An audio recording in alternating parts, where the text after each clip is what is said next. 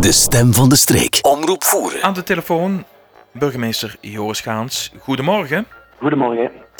Ja, we hebben een lijstje gemaakt. Laten we beginnen met eh, eh, vers van de pers. De gemeenten, en dat zijn twaalf gemeenten als ik het juist heb, die eh, gaan naar de Raad van State eh, vanwege ja, de nieuwe vergunning voor luchthaven Luik. Hoe zit dat? Ja, dat klopt. Inderdaad, we hadden eerder al met dezelfde twaalf gemeenten, en dat zijn gemeenten uit Limburg, de beide Limburgen, zowel eh, Nederlands eh, Limburg, inclusief ook in Maastricht, Ja. en ook een, aantal, een heel aantal eh, gemeenten uit Belgisch Zuid-Limburg, hebben we eerder eigenlijk al bezwaar ingediend en tegen de, ja, in het, tijdens het openbaar onderzoek voor de uitbreiding van de luchthaven van BRZ. Nu werd dan toch alsnog een vergunning gegeven door de Waalse regering. En ja, nu hebben we dus inderdaad beslist om ehm, ja, verder in beroep te gaan bij de Raad van State. En daarom hadden we gisteren ook een vergadering gehad met alle twaalf gemeenten om dat te bespreken. Ja, want, want er wordt gesproken over een, over een eh, permis uniek. Wat houdt het dan in? Is dat dan een uitzondering? Ja, dat houdt in, eh, dat is eigenlijk de naamgeving voor eh, ja, de vergunning die zij verleend hebben. In dit geval dus voor de luchthaven, voor de uitbreiding van de luchthaven. Ja, maar dat is niet een, een bijzondere vergunning. Nee, nee, dat klopt. Dat is geen ehm, op zich eh, voor, een, voor een windmolen of dergelijke meer. eh, noemt dat ook ehm, steeds eh, permis eh, uniek. Ah. Dus dat is de naamgeving eh, langs Waalse zijde wat ze daaraan koppelen. Ah, Oké, goed. En nu, nu stapt hij naar de Raad van State. U heeft overleg gevoerd hè, met de andere gemeenten, andere elf gemeenten. Ehm, ja, en dan is de vraag, eh, hoe groot is de kans van slagen?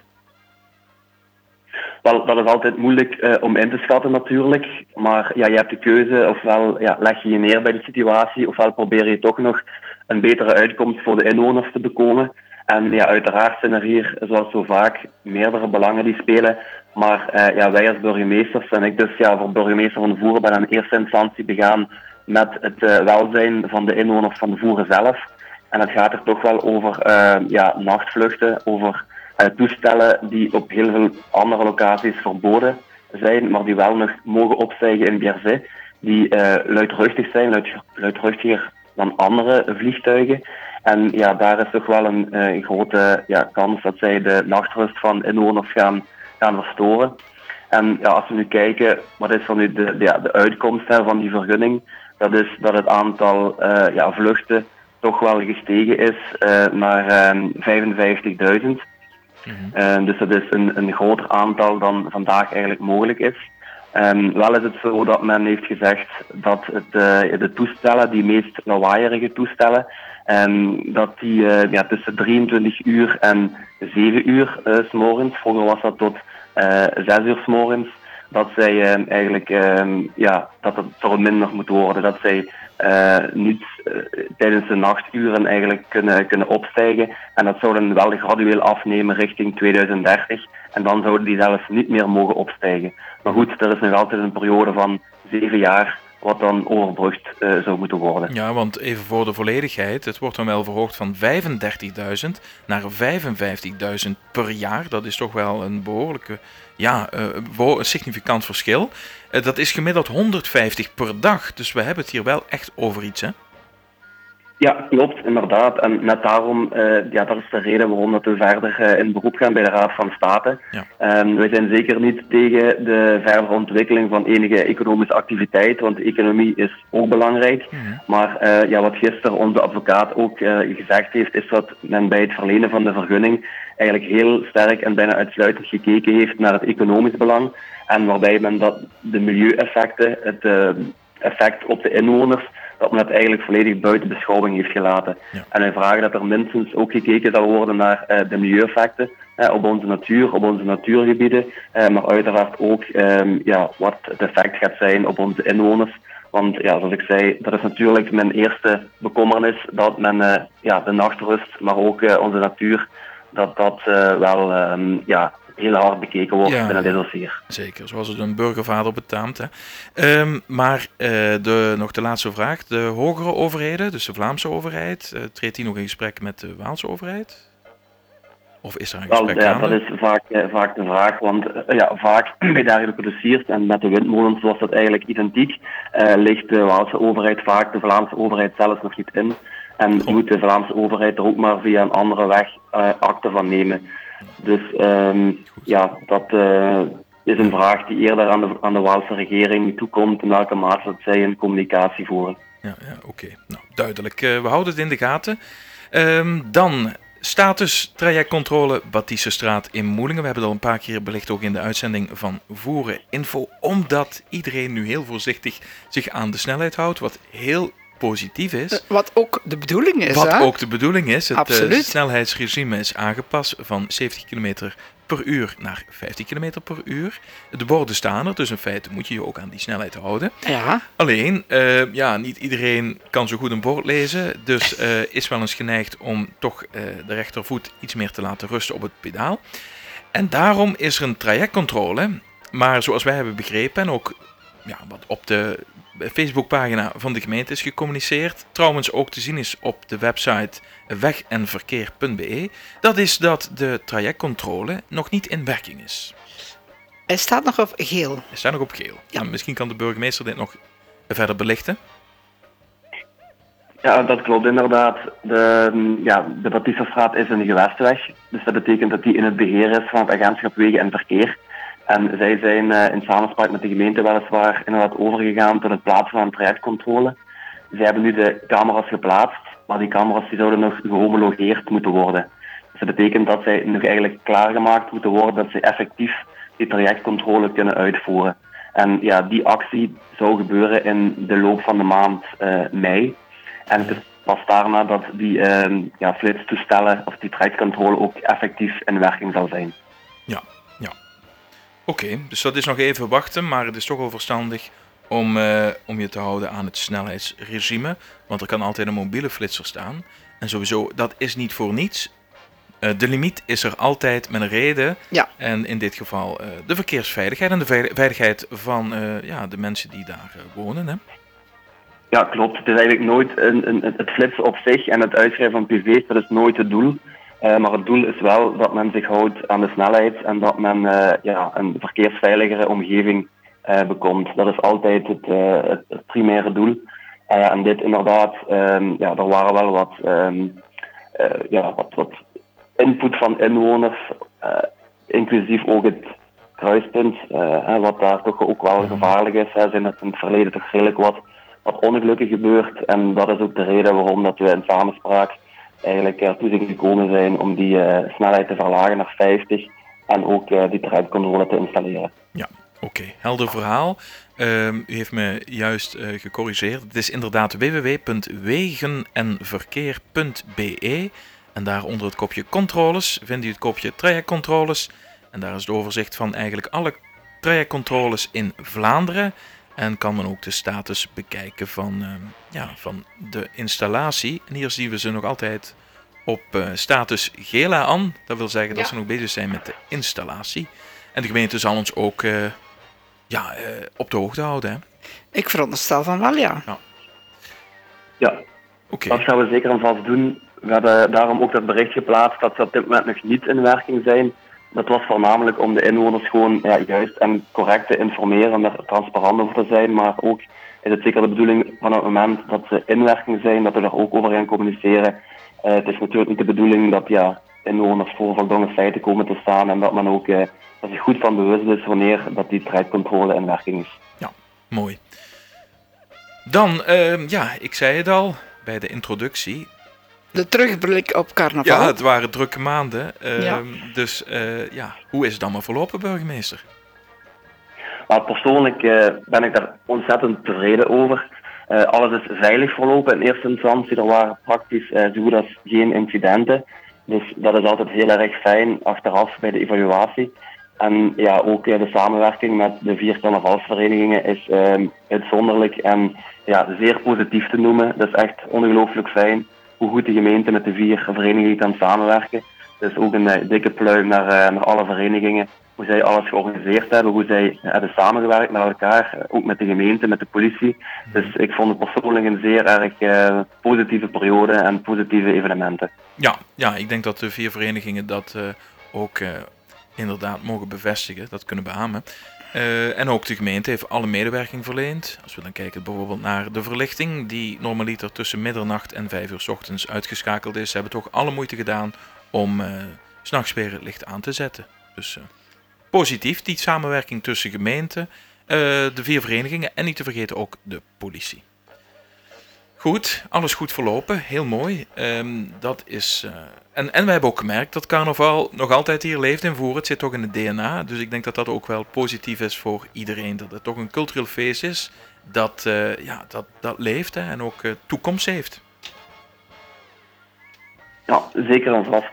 Dat was mij ook opgevallen na de coronaperiode.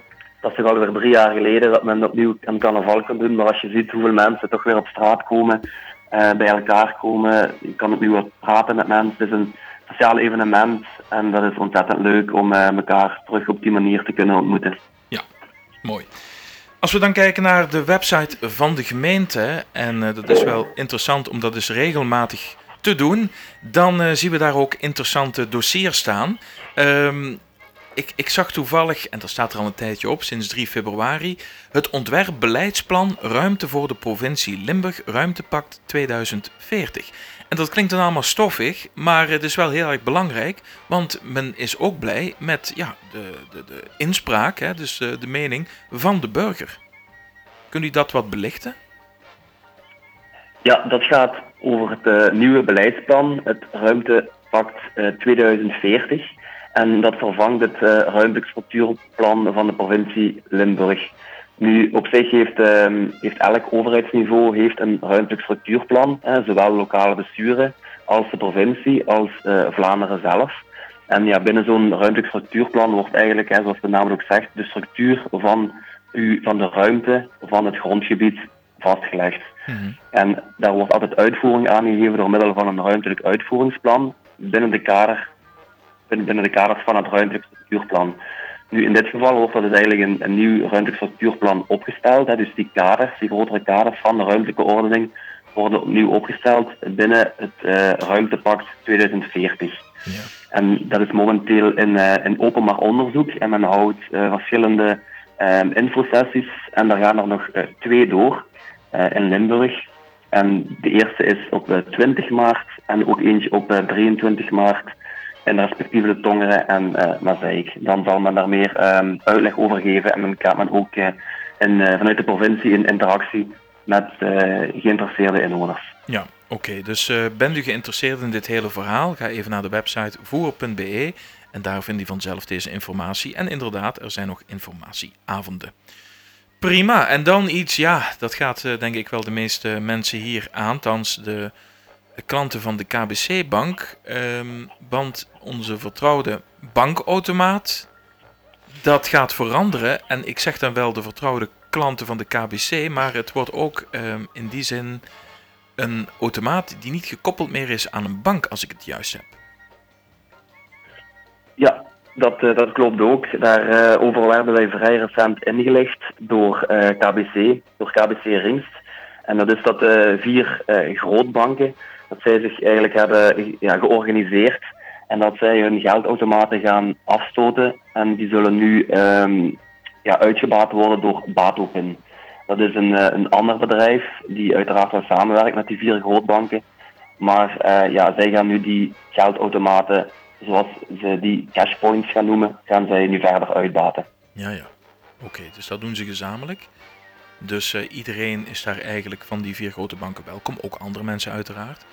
Uh, nu de bezorgdheid, als we zien ook de reacties op Facebook, ja, van uh, vooral toch wel de oudere mensen of de mensen die niet zo handig zijn met computers, dus die niet uh, kunnen um, um, bankieren met behulp van een computer.